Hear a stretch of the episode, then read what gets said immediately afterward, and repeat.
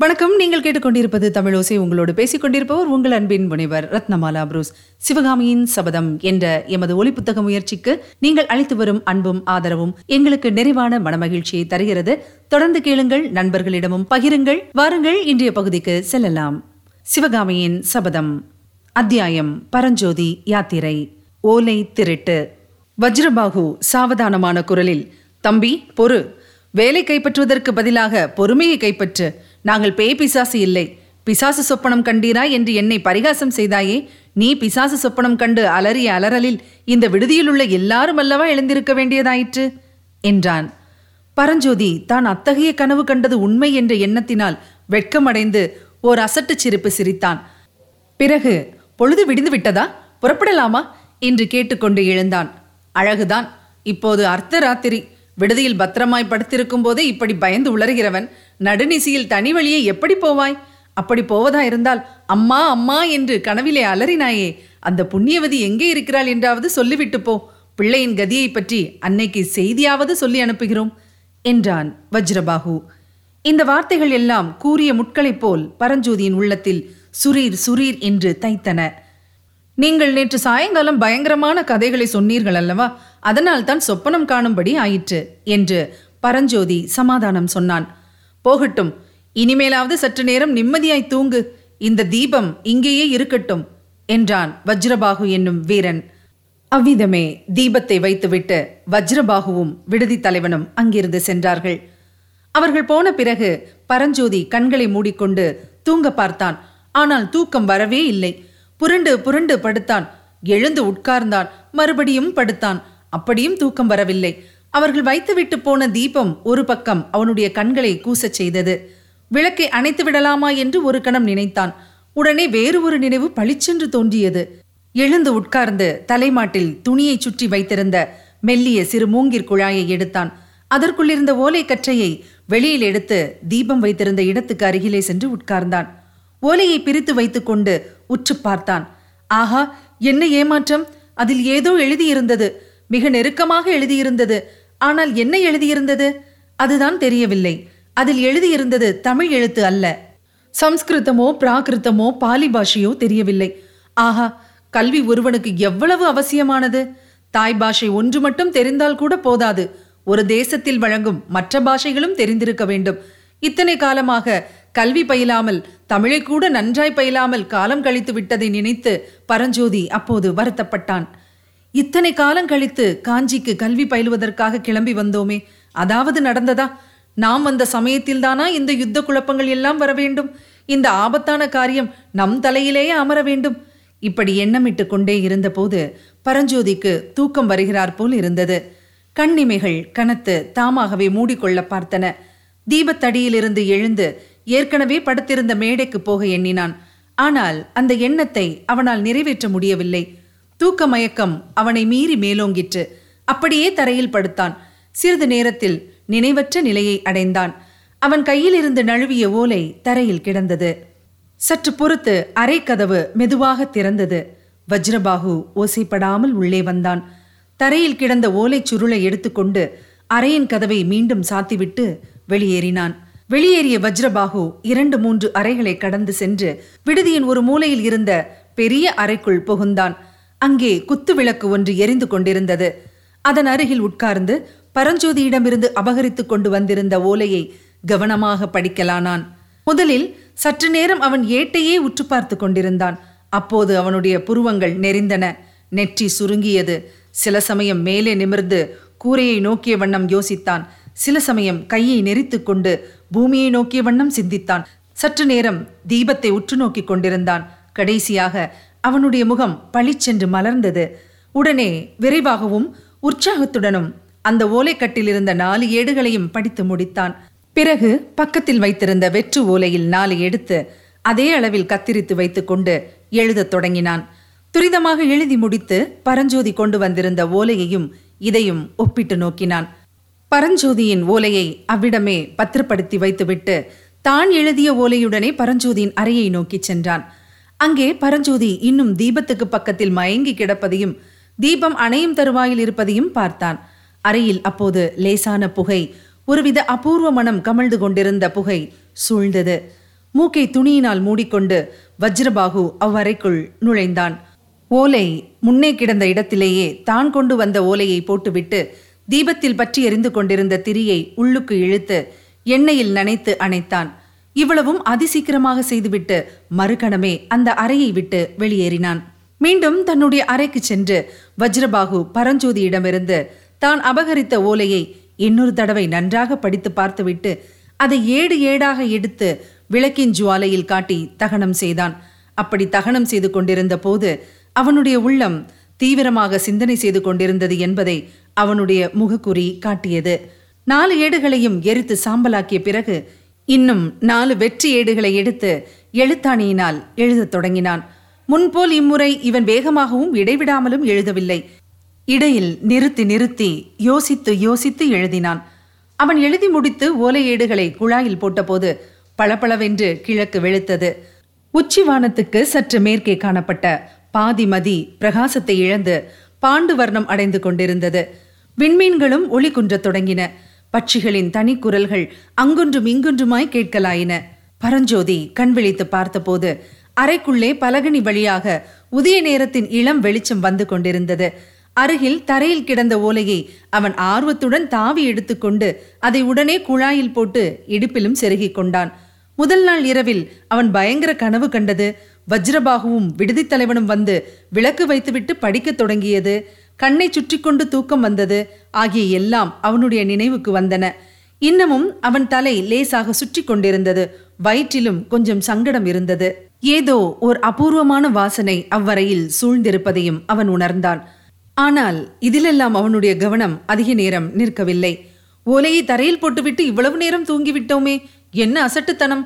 என்கிற எண்ணத்தினால் ஏற்பட்ட வெட்கம் மற்ற நினைவுகளையெல்லாம் போக்கடித்தது. அதே சமயத்தில் குதிரையின் காலடி சத்தம் காதில் விழவே விழுந்தெடுத்து எழுந்திருந்து வாசற்புறம் சென்றான். அங்கே விடுதி தலைவனும் காவலர்களும் நின்று சற்று தூரத்தில் போய்க் கொண்டிருந்த குதிரையை பார்த்த வண்ணம் இருப்பதை கண்டான். ஓஹோ வஜ்ரபாகுவா போகிறார்? அதற்குள்ளே புறப்பட்டு விட்டாரா? என்று பரஞ்சோதி வினவியதை கேட்டு அவர்கள் அவன் பக்கம் திரும்பி பார்த்தார்கள். குதிரை கண்ணுக்கு மறைந்த பிறகு ஐயா வஜ்ரபாகு என்கிறவர் யார்? உங்களுக்கு தெரியுமா? என்று பரஞ்சோதி காவலர்களை பார்த்து கேட்டான். உன்னை கேட்டு தெரிந்து கொள்ளலாம் என்றல்லவா நினைத்திருந்தோம்? என்று காவலர்களில் ஒருவன் கூறினான். இன்னார் என்று தெரியாமலா நேற்றிரவு அவருக்கு அவ்வளவு மரியாதை செய்தீர்கள்? காரணமில்லாமல் மரியாதை செய்யவில்லை. அவரிடம் சிங்க முத்திரை போட்ட லட்சணை இருந்ததே உனக்கு தெரியாதா? சிங்க லட்சணை என்றால் அதில் என்ன விசேஷம்? வெகு முக்கியமான ராஜாங்க காரியமாக போகிறவர்கள் சிங்க லட்சணை வைத்திருப்பார்கள். காவலர்களில் ஒருவன் அவர் யாராக இருக்கும்? என்று மற்றவர்களை பார்த்து கேட்டான். அமைச்சர்களில் ஒருவராய் இருக்கலாம் என்றான் ஒருவன். சேனாதிபதி கலிப்பகையை நீக்கிவிட்டு வேறொரு சேனாதிபதியை சக்கரவர்த்தி அனுப்பப் போவதாக கேள்வி. புதிய சேனாதிபதியாக இருந்தாலும் இருக்கலாம் என்றான் ஒருவன். சேனாதிபதியை மாற்றுவதற்கு என்ன காரணம்? உனக்கு தெரியுமா? என்று கேட்டான் விடுதி தலைவன். வேறு காரணம் வேண்டுமா என்ன? வாதாபி சைன்யம் வடபெண்ணையை நெருங்கிவிட்டதாக கேள்வி. அப்படி இருக்க நம் சேனாதிபதி வடக்கு மண்டலத்து சைன்யத்தை இருந்த இடத்திலேயே வைத்துக் கொண்டிருப்பது போதாதா? சக்கரவர்த்தியிடம் யோசனை கேட்க சேனாதிபதி கலிப்பகை காஞ்சிக்கே போயிருக்கிறாராமே. அதனால்தான் சக்கரவர்த்திக்கு கோபமாம். நீர் சேனாதிபதி பதவி வகித்தது போதும் என்று சொல்லிவிட்டாராம். இந்த சம்பாஷணையை கேட்டுக்கொண்டிருந்த பரஞ்சோதி ஐயா என் குதிரை எங்கே? நானும் கிளம்ப வேண்டும் என்றான். பரஞ்சோதியை பற்றி அவர்கள் இன்னும் சிறிது விசாரித்துவிட்டு நீ எங்கே போகிறாய்? என்று கேட்டார்கள். வடபெண்ணை கரையிலுள்ள பௌத்த மடத்துக்கு போக வேண்டும். இன்னும் எவ்வளவு தூரம் இருக்கும்? என்று பரஞ்சோதி வினவினான். அவர்கள் வஜ்ரபாகு சென்ற திசையை காட்டி இந்த வழியே போனால் உச்சி வேளையில் வடபெண்ணையை சேரலாம். அங்கிருந்து கரையோடு மேற்கே போக வேண்டும். போனால் பாபாக்னி நதி வடபெண்ணையுடன் கலக்கும் இடத்தில் பௌத்த மடம் இருக்கிறது என்று கூறி அவனுடைய குதிரையையும் கொடுத்தார்கள்.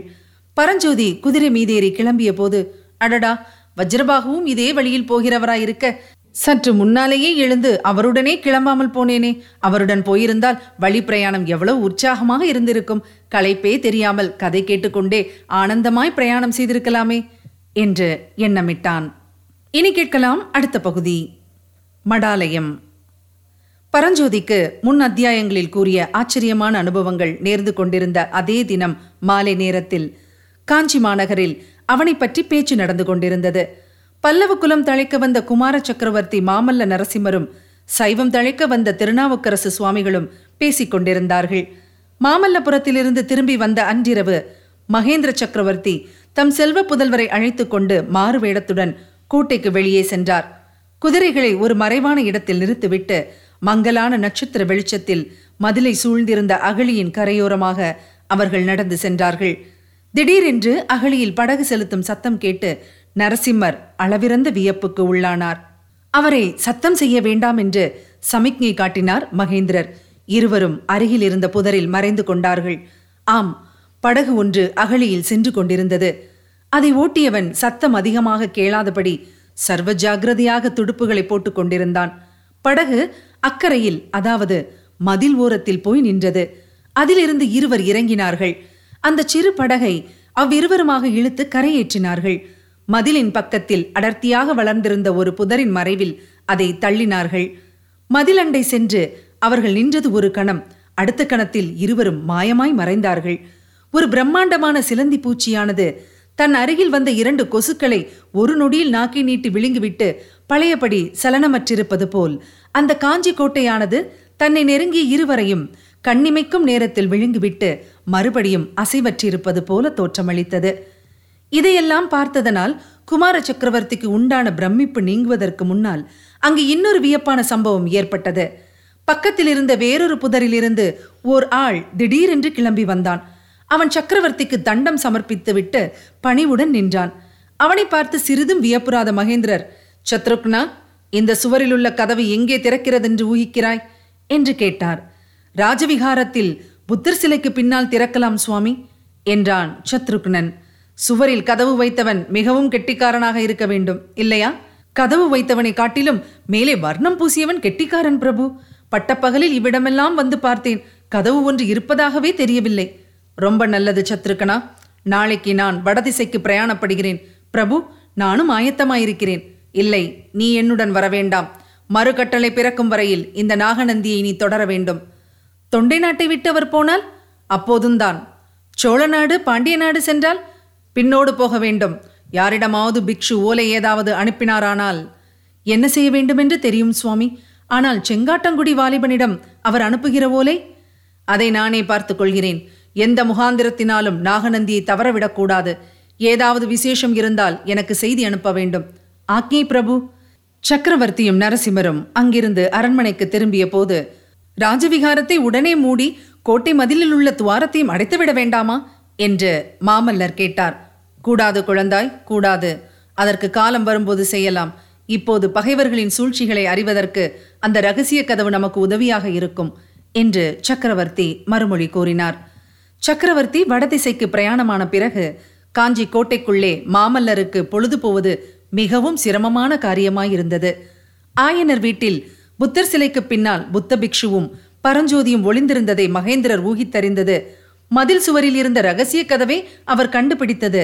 முதலிய காரியங்களினால் சக்கரவர்த்தியிடம் குமாரருக்கு ஏற்கனவே இருந்த மதிப்பு பன்மடங்கு அதிகமாயிருந்தது. ஆகவே காஞ்சிக்கோட்டைக்கு வெளியே போகக்கூடாது என்ற தந்தையின் கட்டளையை மீறும் எண்ணமே அவருக்கு உதிக்கவில்லை. ஆனால் ராஜ்யத்தில் பெரிய பெரிய காரியங்கள் நடந்து கொண்டிருக்கும் போது மகத்தான யுத்தம் நெருங்கி வந்து கொண்டிருந்த போது கோட்டைக்குள்ளே ஒரு காரியமும் இன்றி அடைந்து கிடப்பது அவருக்கு பரம சங்கடத்தை அளித்தது. கழுக்குன்றத்தில் பல்லவ சைனியங்கள் திரண்டு கொண்டிருக்கின்றனவே அங்கே போய் படைகளை பார்க்கவாவது தந்தையிடம் அனுமதி பெறாமல் போனோமே என்று மாமல்லர் ஏக்கமடைந்தார். அப்பால் மாமல்லபுரம் போகவும் அவரிடம் அனுமதி பெற்றிருந்தால்? ஆம் எத்தனையோ எண்ணங்களுக்கிடையில் சிவகாமியை பற்றிய நினைவும் மாமல்லருக்கு அடிக்கடி தோன்றிக் கொண்டிருந்தது. அவள் தீட்டிய தாமரைக்கும் மானுக்கும் மத்தியில் தாம் வரைந்திருந்த வேலை அவள் பார்த்தாளோ இல்லையோ? பார்த்திருந்தால் அதன் பொருளை தெரிந்து கொண்டிருப்பாளோ? அதனால் திருப்தி அடைந்திருப்பாளோ? தந்தையிடம் நாம் வாக்கு கொடுத்திருக்கும் விஷயம் அவளுக்கு தெரியாதல்லவா? ஆதலின் தன்னை பார்க்க வரவில்லையே என்று அவளுக்கு கோபமாகத்தான் இருக்கும். அவள்தான் இங்கு ஏன் வரக்கூடாது? ஆனால் அவள் எப்படி வருவாள்? ஆயனருக்குத்தான் தந்தை அவ்வளவு கடுமையான கட்டளையிட்டிருக்கிறாரே வேலையை விட்டுவிட்டு அவர் வர முடியாதல்லவா? இவ்விதம் குமார சக்கரவர்த்தியின் உள்ளம் பலவித சிந்தனைகளில் ஆழ்ந்திருந்தது. செய்வதற்கு வேலை ஒன்றும் இல்லாதபடியால் அவருடைய மனவேதனை அதிகமாயிற்று.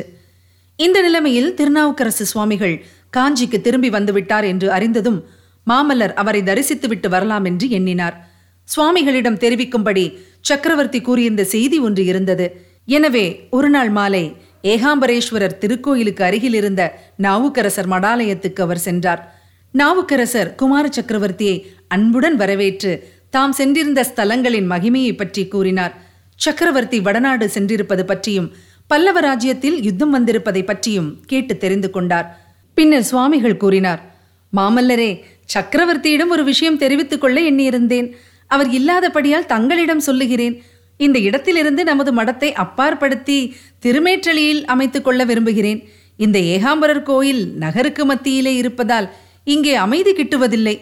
மேலும் இங்கே நம்முடைய சீடர்களுக்கும் பக்கத்திலுள்ள கடிகிஸ்தானத்தில் வடமொழி பயிலும் மாணாக்கர்களுக்கும் ஓயாமல் வாக்குவாதமும் போட்டியும் நடந்து கொண்டிருக்கின்றன. ஆரியம் தமிழ் இரண்டையும் அளித்த எம்பெருமான் ஒருவரே என்று அவர்களுக்கு எவ்வளவோ சொல்லியும் பயனில்லை. இளங்காலை பருவம் அல்லவா? அப்படித்தான் கொஞ்சம் முரட்டுத்தனம் இருக்கும். ஏகாம்பரநாதர் கோயிலில் கூட்டம் போட்டிருக்கும் காபாலிகர்களின் தொல்லையும் பொறுக்க முடியவில்லை. அதனால் திருமேற்றளியில் எழுந்தருளியிருக்கும் இறைவன் சன்னதிக்கு போய்விடலாம் என்று பார்க்கிறேன்.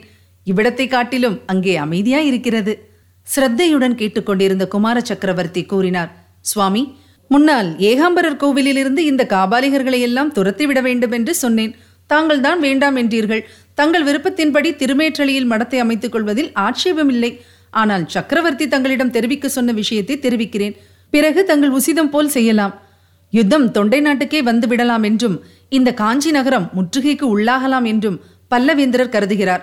யுத்தம் ஒருவிதமாக முடியும் வரையில் தாங்கள் சோழ நாட்டிலும் பாண்டிய நாட்டிலும் தீர்த்த யாத்திரை செல்வது நலம் என்ற அவருடைய அபிப்பிராயத்தை தங்களுக்கு தெரியப்படுத்த சொன்னார். அதுவரையில் நமது மடத்தை மூடி வைத்து விடுவது உசிதம் என்றும் சக்கரவர்த்தி கருதுகிறார். இதை பற்றி யோசித்து தங்கள் சித்தம் போல் முடிவு செய்யலாம். நாவுக்கரசர் சிறிது நேரம் சிந்தனை செய்துவிட்டு சக்கரவர்த்தியின் யோசனை எனக்கும் சம்மதமாகத்தான் இருக்கிறது. ஆனால் முன்னமே தெரியாமல் போயிற்று. திருமேற்றளியில் மடத்திருப்பணி ஆரம்பிப்பதற்காக ஆயனரை வரும்படி நான் சொல்லி அனுப்பியிருக்கிறேன். ஒரு விதத்தில் அதுவும் நல்லதுதான். நீண்ட யாத்திரை கிளம்புவதற்கு முன்னால் ஆயன சிற்பியாரை ஒரு தடவை பார்த்துவிட்டு போகலாம் என்றார். ஆயனர் வருகிறார் என்று கேட்டதும் மாமல்லரின் உள்ளத்தில் குதூகலம் உண்டாயிற்று. ஆயனர் எப்போது வருவார் சுவாமி? என்று ஆர்வத்துடன் கேட்டார். ஒருவேளை இன்று மாலையே வரக்கூடும் என்று நாவுக்கரசர் பெருமான் கூறியதும் ஆயனர் வரும் வரையில் தாமும் அங்கே இருப்பது என்று மாமல்லர் தீர்மானித்துக் கொண்டார். சுவாமி திருச்செங்காட்டங்குடியிலிருந்து தங்களுக்கு ஓலை கொண்டு வந்த வாலிபனை ஆயனர் நாகார்ஜுன பர்வதத்துக்கு அனுப்பியிருக்கிறாரே தெரியுமா? என்று கேட்டார். ஆ என்ன? எனக்கு ஒன்றும் தெரியாதே என்று சுவாமிகள் சொல்ல நரசிம்மர் பரஞ்சோதியை பற்றி தாம் அறிந்திருந்த விவரங்களை கூறினார்.